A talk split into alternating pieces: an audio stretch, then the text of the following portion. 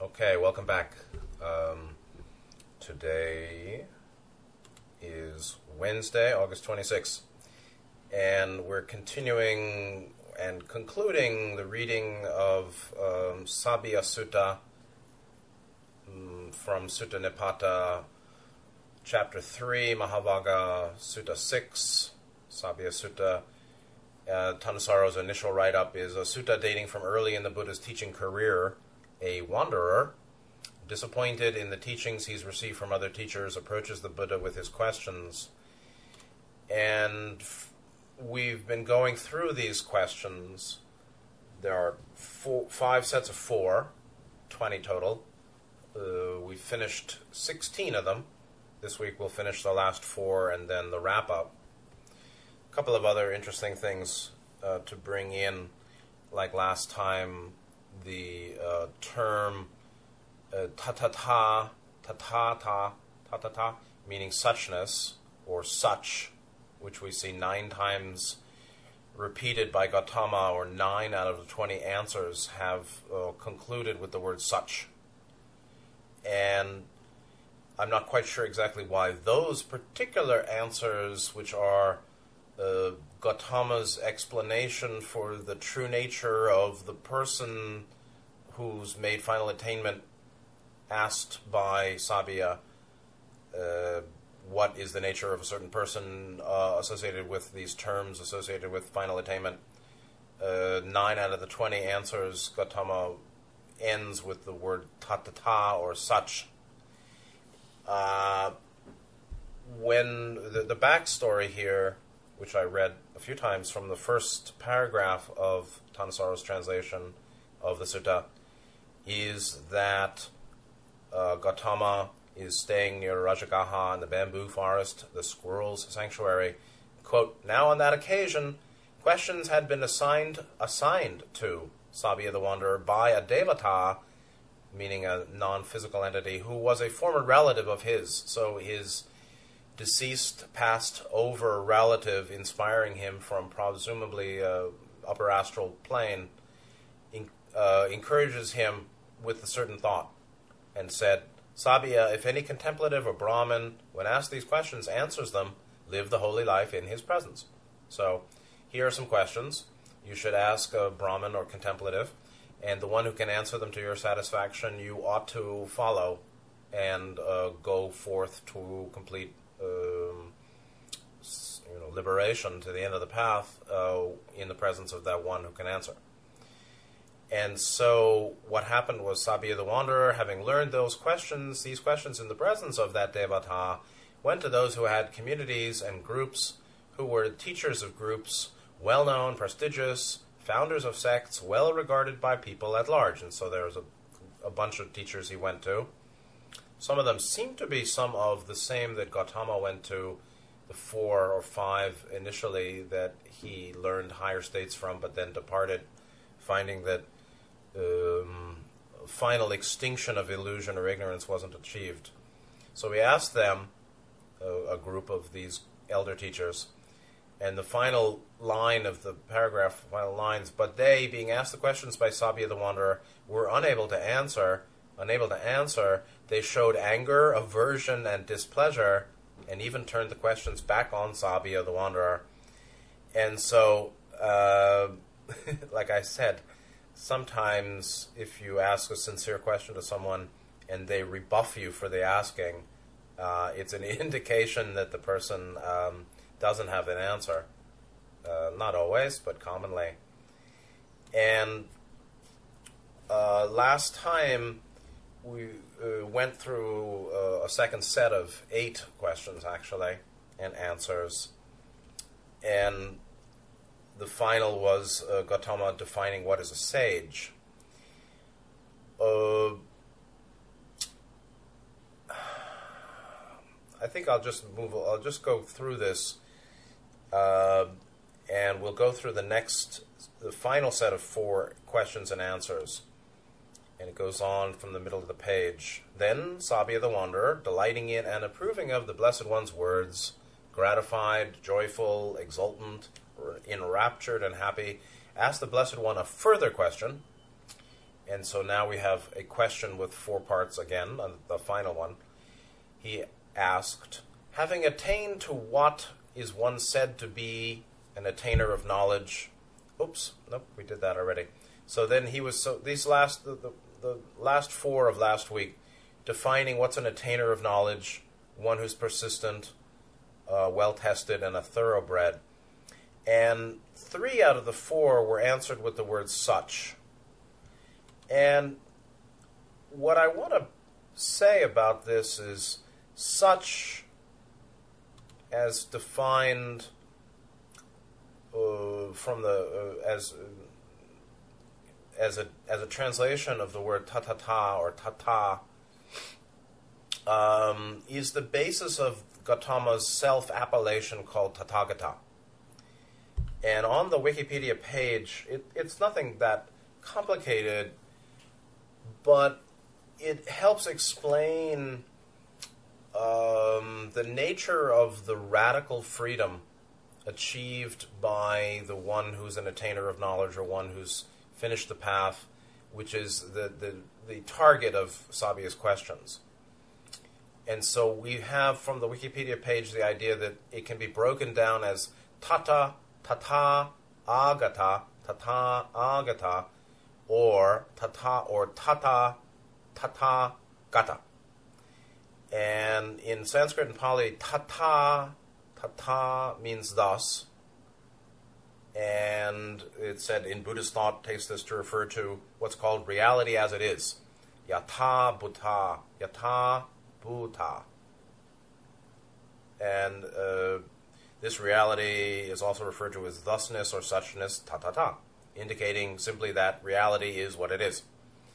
And so the Tathagata is the one who sees and knows reality as it is, the one who is, this one here, like Nityananda said.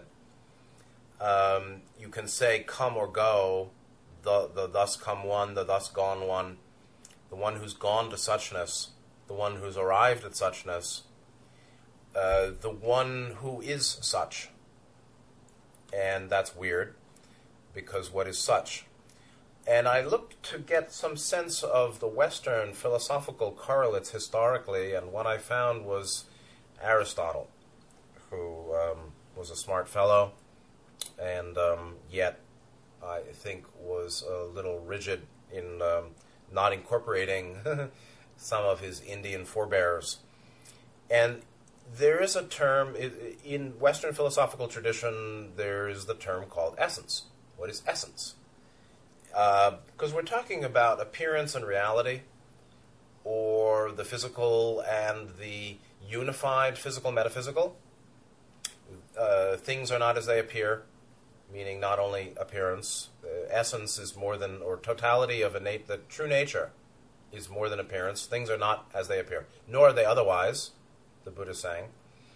So, appearance is a portion of true nature, and essence is uh, the blend of appearance and true nature, or essence is true nature, and true nature is, I'd say, the blend of physical metaphysical, appearance and totality, or true nature. Appearance is not outside true nature, but it's not the whole of true nature. And so, in the Wikipedia write up of the term essence, um, in philosophy, it says essence is the property or set of properties that make an entity or substance what it fundamentally is, right? True nature. And which it has by necessity, and without which it loses its identity. And so we can very much say that identity uh, includes appearance. And when uh, form and appearance are gone, then identity is gone. Like Ra said, when they leave sixth density, they'll no longer experience memory and identity. That doesn't mean they are extinguished. It means that uh, differentiated identity is released. So there's true nature, which is the basis of any identification or any differentiated identity. And that's very much associated with appearance, although not limited to appearance. Um, and then you've got the interplay of the two terms um, sunyata and tata or tatata, meaning emptiness and suchness. And we read on the page before, uh, in in uh, medical treatment, metaphysical physician treatment for the uh, common maya or ignorance that takes appearance as totality or true nature, we have the term emptiness. Um, I objects name and form. Name and form is empty. Naming and the apparent substantiality of forms, body forms, thought forms. So nama, naming, being very much of thought, and the process by which thought forms are made. And rupa, form, thought and form, there is thought form, there is physical form. All those forms of thought and uh, apparent material object uh, are appearance, are apparent. uh, that appearance is not the whole of its true nature, but true nature is not exclusive or doesn't reject the appearance too. And so, without its appearance, um, we we move to non-differentiation. There is certainly physical material appearance, and then there's the energetic energy, non-physical energy fields. But even beyond that, we have um, intention and um, significance, uh, the mind level, you know, God as or the logos as the one that thought creation into being before there was light, there was the word, or the word, let there be light. The logos, making light, uh, came from an original desire, or the desire that there be light. So, likewise, you've got the mental level, or the intentional level, and then the energy fields that uh, generate manifest appearance. You can say three levels there. Very much like spirit, mind, body. and so, essence. Um, is very much associated with identity, but identity is transitory in the way of conceptual identity. yeah. So only people who love philosophy will, will stay here. It, going on here, this is actually said uh, essence is contrasted with accident, a property that the entity or substance has con- contingently, without which a substance can still retain its identity or an identity. And so uh, essence is very much true nature of uh, what makes an object uh, or a, a, dharma what it is. And the, the, the, paragraph that I really wanted to read is the concept wrote, wrote here the concept originates rigorously with Aristotle, although it can be found in Plato, who used the Greek expression to ti en anai, to ti anai, to ti enanai, ainai, literally meaning the what it was to be, or the what is. Ti, to ti esti, to ti este, literally means the what it is. Suchness, what it is, as it isness. No different than, than ta ta ta, I'd say, which is suchness. Corresponding to the scholastic term he, heishiti, heishiti, for the same idea, then the Latin, this phrase presented such difficulties for us Latin translators, right, because they were too busy building roads, that they coined the word essentia, eh, essence, to represent the whole expression. And so you've got suchness or essence, very similar, which includes appearance, by which there's also differentiated identity. Uh, evolutionarily, or in terms of comprehension of reality, eventually one sees the impermanent or intra- the, the empty nature, the sunya of appearance and form. And then uh, this is a dis- de-identificatory or a disidentification process, meaning, like Ra's said, their conceived identity ends in sixth density. So beyond unity, um, we drop identity Oh, and there's a mosquito in the room. Uh-huh. Everybody comes by here. So, I just thought that was important. And then we have the Greek word noumenon, where, and that's probably where Plato was coming from. So before Aristotle, or at least uh, working from a different lineage, perhaps, uh, we have the Greek noumenon different than phenomenon, where in philosophy, from the Wikipedia, a noumenon is a posited object or event that exists independently of human sense and or perception. So, independently of human sense or perception, how can we say it is? well, it's posited. The term noumenon is generally used in contrast with or in relation to the term phenomenon, which refers to any object of the senses. The, the point is that true nature includes the noumena, the numinous and the phenomenous, or phenomena and noumena are, um, are, are, are two sides of the same. Ra's saying the physical and the metaphysical are inseparable. So, physical and the metaphysical being inseparable uh, means that noumenon and phenomenon are one. There's the outer phenomena and the inner noumena. And we have a further right point.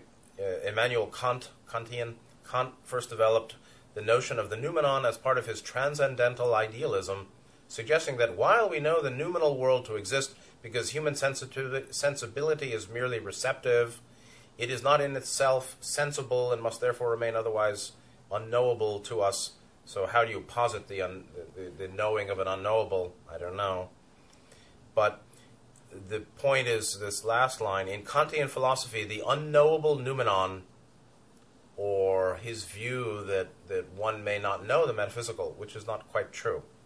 One may not know or define infinity, but the metaphysical can be known as surely as the physical, my understanding.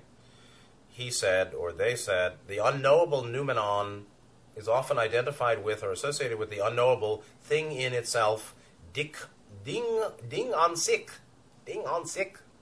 When I spoke German, we used that term, ding an sich, thing in itself. However, the nature of the relationship between the two is not made explicit, and Kant's work remains a subject of debate among Kant scholars as a result. And that's all I want to say from that. But uh, the thing in itself, akin to essence, akin to true nature, akin to suchness as a term describing that what is is as it is. Toti esti. Uh, it is what it is. And therefore, when we talk about Gautama as uh, self-proclaiming himself, self-proclaiming as uh, Tathagata, and using the word such, uh, we're saying that he's gone beyond uh, attachment to both appearance and essence and definition and duality. And we'll see that close to the end as we continue the sutta here. And then I will conclude back to the um, reference from 1898, Robert Chalmers' Journal of Royal Asiatic Society. Uh, some final quotes from that page, which we looked into last time which I think are quite um, special. So, it's um, actually the last four questions. Sabia the Wanderer asked the Blessed One a further question. Having attained what is one said to be learned? In what way is one noble? And how is one a person of good conduct? Why is one named a wanderer? Answer, Blessed One, one I've asked you. So, definitions for the one who is learned, uh, noble, of good conduct, or and or a wanderer. The Buddha replies, having heard, having directly known every Dhamma for the sake of direct knowing in the world, whatever is blameworthy or blameless, having conquered, free of doubt, released everywhere, everywhere without trouble, one is said to be learned. And so, uh, the term having known, directly known for the sake of direct knowing. Direct knowing is akin to the Greek word gnosis. It's um, perceived by buddhi, or discriminative awareness intelligence. Buddhi is critical, and buddhi is very much a fifth chakra. It's um, the capacity to see clearly uh, before conception. And what we'll see is, you know, aspects like the three marks or three characteristics impermanence, insubstantiality, and stressfulness. Um, it, it's a kind of uh, awakening, a moment of awakening, seeing what is or seeing suchness. Now, and it's not a thing; it's actually a seeing beyond a seeing of objects. And so, this is called direct knowing. and it's really um, what leads to the four attainments um, in the Buddhist uh, path from Sotapanna to Arahant. And that's the learning. The learning is gnosis, not book, book learning. Going on, having cut attachments and effluence or asravas, the karmic predispositions, knowing he does not come to lie in the womb, not reborn, dispelling mud and the three types of perception, he goes to no theory. He's called noble. And so, again, um, learned means gnosis, and uh, noble is associated with freedom from theory. Again, we're talking about freedom, radical freedom, body, mind, spirit, and at the mental level, freedom from uh, view, freedom from attachment to view. And uh, when we finish with Chalmers, you'll see Gautama saying what is his view and his the heart of his teaching, and all that he rejects, which is pretty much attachment to both affirmation and negation. like this is and it isn't. There is a self. There is no self. He's not. That's not what Buddhism is talking about. There is a self. There is no self. Uh, soul is eternal. There is no soul. Not either. And so these are some interesting redefinitions of common terms, noble and learned, associated with um, freedom from reification, um, freedom from the, the habit of uh, concretizing view and mistaking view for reality. Because reality or essence or ding an sich and uh, uh, noumena is beyond um, definition or def- differentiation. Going on, whoever here has attainment has attained attainment with regard to good conduct, all skillful, who has learned the Dhamma unattached everywhere, everywhere his mind released, he has no irritation. He's one of good conduct. And so conduct is critical. Conduct is all associated with Shila right? The aspects of the noble, noble eightfold path, which is the path to nirvana or the end, associated with shila, right? Shila samadhi prajna, associated with sila, is very much of good conduct. Like we saw with the other Brahman, Sundaraka, I believe Gautama saying, "Don't ask me about birth, ask me about conduct." Conduct is very much about how we live, right? Particularly right speech, right action, right livelihood. Those are the three of the eightfold noble path associated with Shila, commonly. Uh, and the purpose of that is uh, number one to not make trouble and therefore not get trouble and not uh, continually plant seeds that sprout harmfully and to clear the mind right? The freedom from regret. The purpose of uh, sila as freedom from regret. Not to be stuck having guilt and shame. And you know um, what I see, another level which I can't get into too much, is um, number one, it seems to me that the vast majority of Earth humanity being 3D repeaters with 3D repeater psychology have low self esteem, have deep self doubt, don't trust themselves. Why don't why are they sheeple or sleepers or repeating or tricked by liars and harming themselves and harming other and not getting with the program and moving along the positive path of love and truth. Why? Well, I think part of it is that they don't believe in themselves. Like Linji said, what ails you today, you don't believe in yourself. Why? Because they got a lot of guilt and shame. Why? Because they have done a lot of harm in past lives. Um, everybody's done some, but uh, 3D repeaters or people who've been repeating third density um, are repeating third density because they're not establishing the basis for getting out how are they not establishing the basis for getting out? Well, they're falling into wrong speech, wrong action generally. Wrong livelihood, wrong speech, wrong la- action. so, not paying attention to conduct, not being of good conduct, um, falling into patterns that might be called wrong speech, wrong action, not helpful. Um, they end up with um, karmic residue, karmic overhang of self blame, self criticism, low self value, unworthiness complex, guilt and shame, self hatred, self loathing, self destructive, um, feeling I deserve to be punished, I deserve to be hurt because I'm no good, not forgiving themselves, not even knowing that they need to forgive themselves. Very much this is associated, I think, with not paying attention or neglecting good conduct in past lives, therefore coming into this life with an overhang of self blame and um, self criticism or guilt and shame, not paying attention to good conduct. And that's a big problem. And therefore, they let themselves be harmed further. And uh, of good conduct, restraint, right restraint, and you know greater love and, and well-being, um, one is without irritation. So irritation, irritability, triggerability as a basis of bad conduct, and good conduct eventually leading to freedom from irritation. Very interesting. Then, final question. uh, Gautama replies avoiding whatever action there is that ripens in suffering and stress, above, below, and even all around in the middle, one who goes about comprehending. He has put an all around end to deceptiveness, conceit, greed, anger, namarupa, name and form. He is called a wanderer, attained to attainment. He's attained attainment.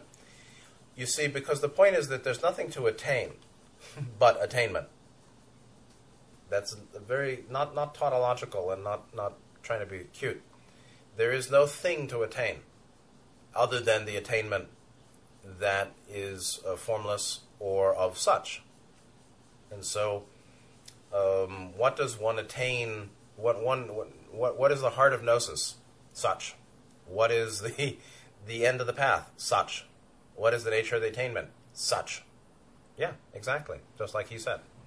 And so it's an attain attain to an attainment because he ain't attained to something.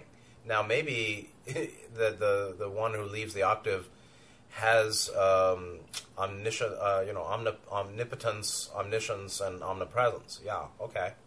So unlimited free will, uh, omnipotence, unlimited knowing, omniscience, unlimited un- uh, unlimited form manifestation, omnipresence. Okay, but that's also not a thing. It's the way reality is that at last the being can uh, join, can uh, become or realize has always been. To realize one has always been infinity. Something like that, right? Uh, the kingdom of heaven is within. oh, well, if the kingdom of heaven is within, that means what? God is within? Oh, you mean God and the self are one? Mm. But that's not the personal self, and not the body, and not this mind. It's the true nature of the true nature, the heart of the Atman, right? The Paramatman that is the true nature of Atman, which is the true nature of the conscious mind, if you know what I mean. So, uh, put an all around end to deceptiveness and conceit and greed and anger and namarupa. So, not stuck in view and also not neglecting conduct and eventually having no interest in what could be called bad conduct because there's no irritation, uh, but there's not uh, there's no nagging uh, dukkha in deep mind.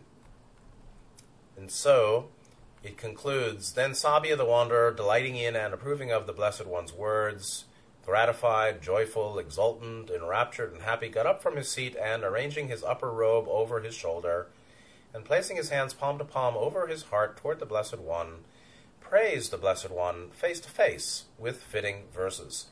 And these are uh, many concluding verses that also um, give some interesting teaching. Let me see the time. All right. He says, and I'll read the whole thing, then break it down. One deeply discerning, you have crossed over the flood of darkness of the three and sixty views leading downward. Dependent on the teachings of contemplatives, dependent on perceptions and words of perceptions, meaning crossed over the flood of the darkness of the 300 uh, 60 views that lead downward that depend on teachings and perceptions and words of perceptions. Right? That's the point. All that's knocked out, and all of that is seen as empty too. Right? So the views, the 360 views, which is sort of full spectrum, right, all around the whole circle, 360 degrees, and that's in many ways um, based on the polarity of eternalism, nihilism, which is affirmation, negation, meaning there are philosophical views of eternalism and then nihilism. And the first uh, banks on affirmation, and the latter banks on negation. Yet, negation is affirmation too. It's an affirmation of a negation, of course. So, the nihilists are not real nihilists. Only the Taoist is a nihilist. Tzu was a nihilist, uh, but in the best sense of the word, meaning he said, I don't know, am I a butterfly dreaming I'm Chuang Tzu? Or am I Chuang Tzu having last night a dream that I was a butterfly? I don't know. Right, I don't know. How can we know? Right. So, that's a free mind, I'd say. But um, 3 and 60 views, 63, 3 and 60, 63 views, 360, I don't know. Maybe 3 and 6, maybe 63. I guess it's 63. Leading downward, depending on their teachings and their perceptions and their words. Going on, you have gone to the end. You have gone to the further shore of suffering and stress. You are a noble one, rightly self awakened. I would imagine that you have ended the effluence. Brilliant, thoughtful, of abundant discernment, Buddhi, ender of suffering, you have brought me across. Actually, he just brought him to see his view is correct. When you learned of my doubt, you brought me across my uncertainty. Homage to you, sage attained to the attainment of sagacity's ways, right? Of uh, body, mind, spirit, or we can say thought, thought, word, and deed, the ways of sagacity or wisdom. Free from rigidity, kinsman of the sun, you're composed. The doubt I had before, you have answered, one with eyes. Yes, you are a sage, rightly self awakened. You have no hindrances. Your despairs are fallen down, cut from the stem. Cooled, attained to self control, steadfast, enduring in truth, in your words, Naga of Nagas, great hero, Mahavira, all devas, including Naradas and Pavatas, delight. These are higher devas that, that like wisdom also. Homage to you, O thoroughbred. He's always using many of the terms that he had asked about before, many of the 20 questions with appellations or definitions of the completed one uh, being reviewed or brought out again here in his conclusion. Homage to you, O thoroughbred man. Homage to you, O superlative man. In the world with its devas, there's no one to compare with you. Right, because he's finished with the 31 planes. You, awakened. You, teacher. You, sage who has conquered Mara, the ten armies, uh, lower to higher. You, having cut obsessions, having crossed over, bring this generation across, please. Your acquisitions transcended, your effluence torn apart. You are a lion free of clinging. Your fear and terror abandoned, right? The last annihilatory dread at the end, already gone. As a lovely lotus is not smeared by water, you are not smeared by good or evil. Not smeared by good. Extend your feet, hero. Sabhiya venerates them, the feet of the teacher. And so he made a big veneration there. And there was a previous matter, note 20. Before we end, uh, he's called a wanderer attained to attainment. Note 20, Thanissaro indicates that the verse contains an alliteration, meaning words that sound similar, similar vowels or consonants, between pariba jayavita and pariba jaka. Pariba, pariba jaka, pariba jayavita um, avoiding and wanderer. so the one that rightly avoids is a wanderer. And for all, those of us who are wanderers here, um, it's good to make sure we know what to avoid. And this is um, two forms, uh, two of the four forms of right, ex- right effort or right exertion, sammappadhana. Um, whether it's called right effort or right exertion doesn't matter really to me. But the first two are what to avoid and what to end. The next two are what to acquire and what to develop.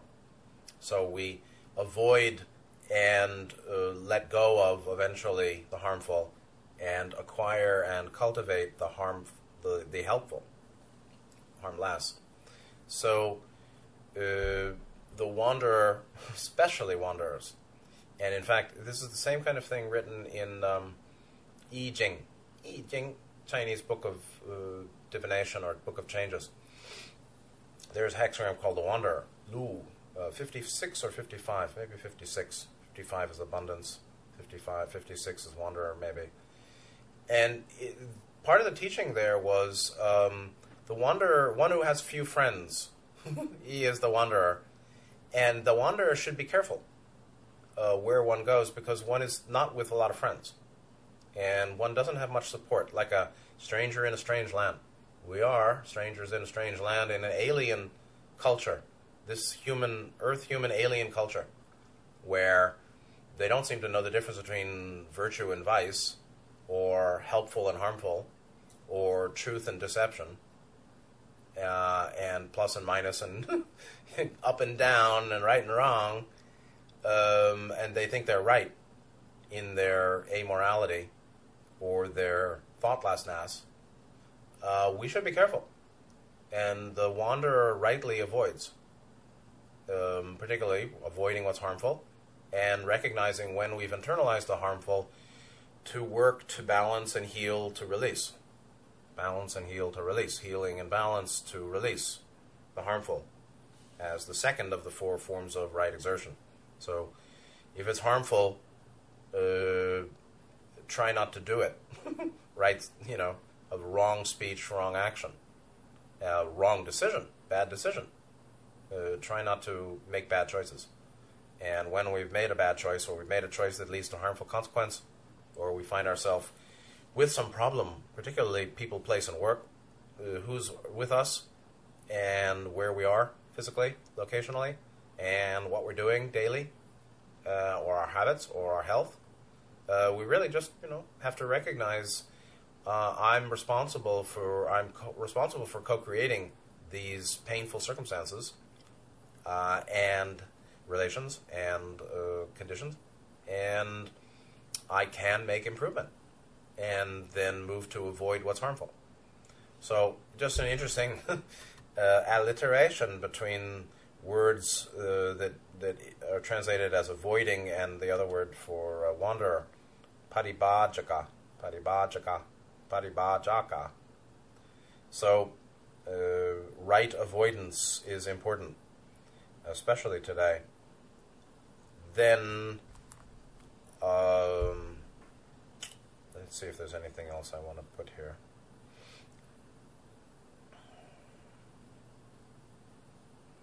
Uh, I think we, we got it all there. Um, it is just interesting that um, after a lot of praising, close to the end of the praise veneration, he said, Your fear and terror abandoned. What? eh? Where's his fear and terror? We're talking about a guy who's a conqueror and a naga and um, great discernment, and no one can compare. Crossed over the generation, crossed over the, the ocean, and cut obsessions and a lion and all that. Then it even says your fear and terror abandoned, because at the root um, there is the terror of losing false identity or losing myself or being destroyed. And after that, he finally says, You're not smeared by good or evil, neither attached to neither good nor evil, not attached. So, good is the rightful uh, remedy for bad or harmful. But the rightful remedy for attachment to good is realization of emptiness and um, suchness, right? sunyata to tathata, meaning uh, good is relatively good. And um, the one that's truly virtuous really doesn't think, I am truly virtuous. You know, like politicians who claim to be so virtuous, yet they can't even help themselves. And they, in positions of much responsibility, uh, can help nearly no one. It's really quite an upside down situation in this world.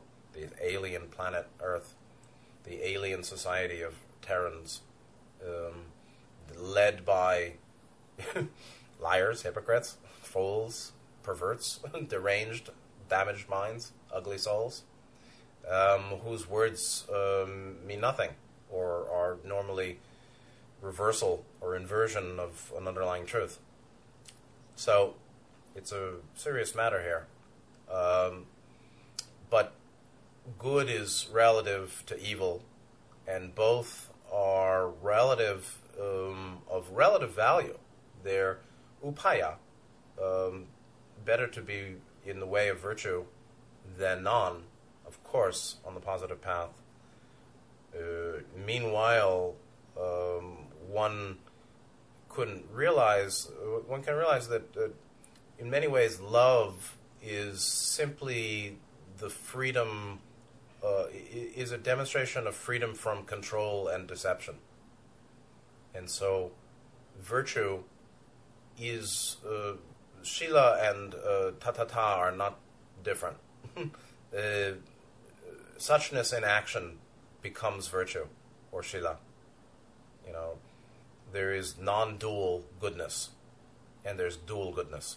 There's uh, conceptualized, uh, designated goodness and virtue, and that's the problem. It's good. It's useful. It's relatively help. It's relatively true, and quite helpful to get out of evil or negativity or harm. And then later, one must go beyond that uh, to um, not not a way of harm, of course not, but um, like, like Ra's said, that uh, service to others is automatic at the energy released by the meeting of the upward and the downward um, spirals, meaning the North Pole, South Pole, South Pole, root of the crown, North Pole, uh, Sahasrara, seventh chakra, the Kundalini or the energy circuit from root to crown. When they meet behind six chakra, meaning chakras one through six are well de- are cleared and then well developed sufficiently, so that Kundalini uh, naturally goes to uh, Ajna chakra, Ajna chakra, meaning six chakra. The energy released by that contact, or the the halo in the head, the the, the crown um, touched by Kundalini, clear all the way up to six chakra that the energy released at that contact um, is of service to others automatically. Service is automatic at the energy liberated by that meeting place behind the sixth chakra or sixth chakra meeting place. Meaning, in unified consciousness or unity awareness, awareness of unity, non duality, service to others is automatic. Meanwhile, there's no sense of self and other at that point. So, um, the way of s- saving all beings is the realization and the knowing that there are no beings that need to be saved. Something like that. The greatest virtue is non duality, like that. Then, finally, may not even do a whole hour here. How about that? Back to Robert Chalmers, 1898, um, Journal of the Royal Asiatic Society. So there were some good things happening there. Uh, late 19th century UK. Um, he translates. Some of these guys had a lot of morals, a lot of um, a lot of virtue. He translates one of Gautama's um, statements, uh, where he's basically saying that while Gautama used the term Tathagata for himself, he didn't exclude its use from the bhikkhu or the monks attaining arahant or ar- ar- nirvana the, the attainment is the same, but the Tathagata really is the one that proclaims the Four Noble Truths. And the bhikkhus who were monks who attained Arahant, who got to Nirvana and finished the work, their attainment is comparable to his, but their function is different. He's, they're not Buddhas, they are Arahants. And the Buddha comes into a world only periodically, and the Arahants are many, and the Buddha uh, Buddhas are few.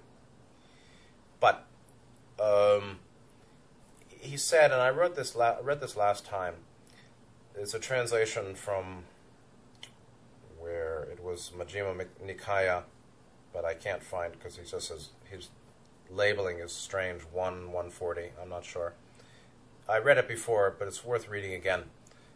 Gautama said, or translation from Chalmers, concerning such a mentally emancipated bhikkhu, brethren, not even the highest of devatas or devas, can ascertain where resides the Tathagata's mind. Meaning, uh, well, I'll, I'll read it all through. Concerning such a mentally emancipated bhikkhu, meaning any of them, brethren, brothers, not even the highest of the devas can ascertain where resides the Tathagata's mind, the mind of that bhikkhu as well as the Buddha. And why? Because even in this present life, here and now, meaning in a body, the Tathagata, as I affirm, is the one who cannot be traced out, like birds' path in the sky. When I say this and when I affirm this, certain persons falsely assert that I am a nihilist and preach the extirpation, means destruction, the destruction and the annihilation of an, ex- of an existent creature. I am no nihilist. I do not preach such extirpation and annihilation. As in the past, so now too, all that I expound is dukkha and the cessation of dukkha. That's it. Uh, I teach dukkha and the way to the end of dukkha. I'm not a nihilist. I'm not talking about some final destruction of anything, because you see, if you if you're not if you're neither an etern- if you're not an eternalist, you're not a nihilist. If you don't uh, believe in affirmation, you don't have to do a negation.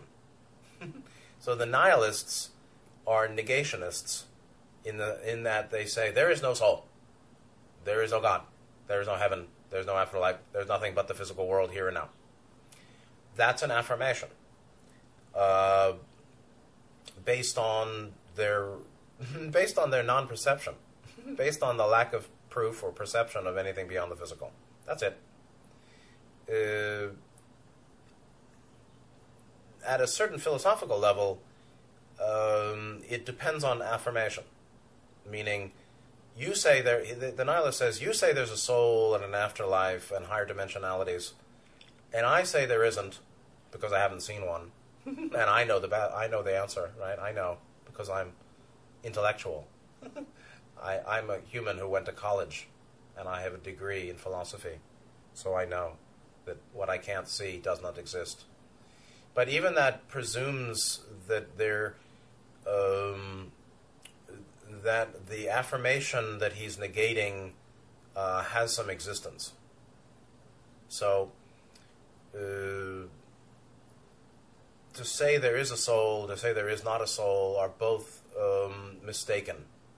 And so, Madhyamaka, middle way between um, wrong assertion or, or intrinsically intrinsically empty assertion, intrinsically empty negation. That's why Gautama is saying, I'm not a nihilist. I don't say there's a destruction of soul because I don't say there is a soul. I don't say there's a self to be destroyed and I don't say there's a destruction of that which I've affirmed uh, as a self or a soul. I don't say any of that.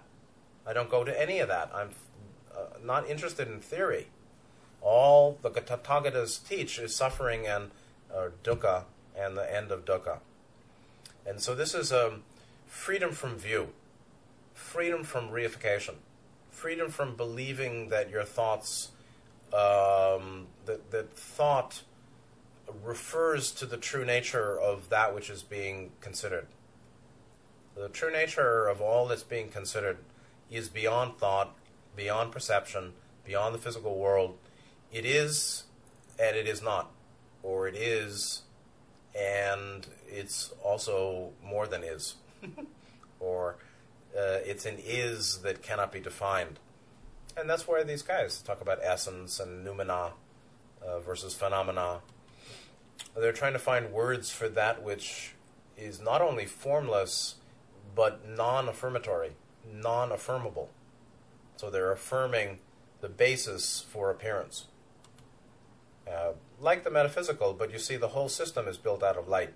So eventually, the whole thing is seen as an illusion. Ra talks about the concept of light, the illusion of limits. So, um, finally, at the end of the page, uh, let me just see something. Yeah, a couple more points from Chalmers. Uh, on the page 1, 111, or section 3, I guess, Chalmers said, Tathagata, in my opinion, is derived from the adjective tata and agata, means one who has come at the real truth. Hence, in the Mahaparinibbana, great um, final nirvana sutta, uh, Ajatasattu argues from the etymology when he says, this is one of the monks, uh, what, what did he say? Uh, for no untrue word is spoken by the truth winners. okay, so that's where he got uh, truth as uh, tata or tathagata. Arrived at truth is the truth of, of suchness or as it isness or reality, uh, free reality that is inconceivable, inconceivable reality. And that's where there's the freedom from attachment to view, as well as good and evil. So, then, um,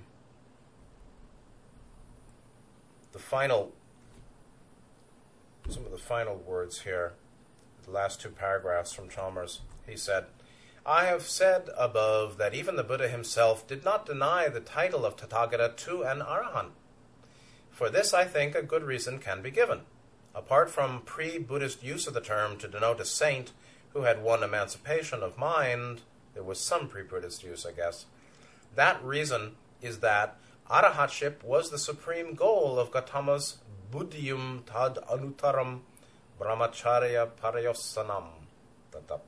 This supreme goal, every Arahat had to win by his own thought and effort, is precisely in precisely the same manner of the Buddha, meaning the goal is the same for the Arahant and the Buddha. The Arahant doesn't come to preach the Four Noble Truths or dukkha and cessation of dukkha, but their uh, their arrival, their attainment of attainment, attaining of attainment, their gnosis, their liberation is the same. Meaning they're all of a density, I would say. Uh, and so at the end, Chalmers, page 115, writes Consequently, it is not without significance that the very first title assumed by the new Buddha was not Sammasambuddha, meaning the right true Buddha, Sammasambuddha, but Tathagata. That was the very first title. Nor is it, perhaps, a mere coincidence that in the Sutta of the Great Decease, I guess that's how he's calling Parinibbana, the now aged Buddha assumes the same title with markedly greater frequency than elsewhere. The same title meaning um, Tathagata, while the writer or editor of the sutta, meaning whoever compiled it or memorized it and had it written on the palm leaves, in recording the Buddha's dying words says, Ayam Tathagata Tassa Pachima Vacha. This was the last word, uh, not of the Buddha, but of the Tathagata, the truth winner. So the last word, Pachima Vaka, uh, Ayam Tathagata Tassa, Tathagata, Tathagatasa, Tathagatasa, Tathagatasa, Pachima, Pakima, Vakcha. This was the last word of the Tathagata. So that was understood.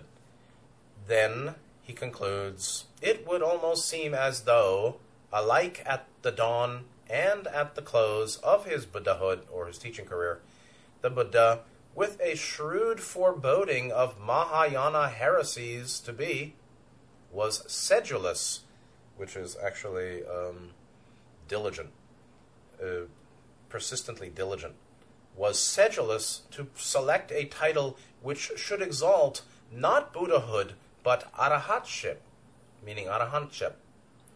and then the term is tum tumhehi kicham attapam akataro tathagata. Uh, the struggle must be your own. Those who have won the truth can but point the way. And the, there are different translations of that phrase, but um, the struggle, the work is your own. And that those who have won, or those who have achieved, or those who know, can simply point the way. They simply, teaching and teachers at best, simply uh, point the way to the final attainment and the greater attainments that we that that only we ourselves can achieve. And non-duality doesn't um, neg- doesn't neglect um, the good conduct in the worlds of duality or in relationship. And so the Buddha at the end there, it's a very it's a uh, good catch on Chalmers' part, I think. That at the end or in there in the Mahaparinibbana Sutta, Gautama is talking about the value of Tathagata, not only as himself, but as the attainment of the Arahant, because he had used it for them as well, saying that that's where, where they are too. Um, Buddha Buddhas come rarely to worlds. Uh, Arahant can be achieved uh, in any world at any time.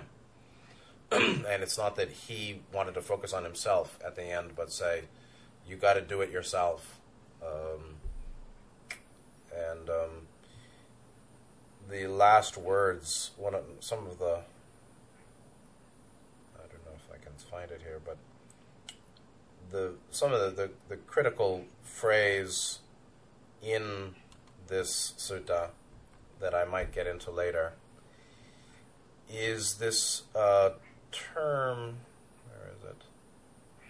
Vayadama samkara apamade, uh, uh, apa, apamadena sampadeta. Vayadama samkara apamadena sampadeta. Which is critical. Vayadama sankara. So all, all, all dhammas, namarupa, all aspects of experience uh, body and feelings and perceptions and thoughts and memory and image and consciousness and awareness, subjectivity itself. All that is sankhara. It's fashioned, it's impermanent, it's uh, dissolving, decaying. Uh, apama dena sampa deta. Uh, work out your diligence strongly. Uh, it's sometimes it's translated in many ways. Decay is inherent in all component things. Work out your salvation with diligence. That's his translation of the last word of Tathagata. So decay is inherent in all permanent things. That's the long way of saying vaya dhamma samkara. Vaya dhamma sankara. So vaya, mm, I'm not sure vaya, but dhamma is all uh, things and objects and entities and data, all that all that can, is uh, apparently existent is impermanent, is decaying, is falling apart, and conditioned and composite. So that's why Gautama is not uh, attached to view and theory. So that'll be it for uh, the reading of Sabhiya Sutta. And um, as usual, the commentary is great. And uh, I guess I will, next time, we'll go to the next sutta down the line. Let me see where we are. This is uh, Sela. Sela Sutta. Sela the Brahmin praises the Buddha to see how the latter responds to praise. It's a long sutta with a number of footnotes, so it'll take a while. Uh, and I think I want to read again one of the what's something from last time, note five, Sabhiya Sutta from um, Theragatha 111 or Theragatha fourteen one. the Arahant said, I don't delight in death, don't delight in living. I await my time as a worker his wage. I don't delight in death, I don't delight in living. I await my time, mindful, alert.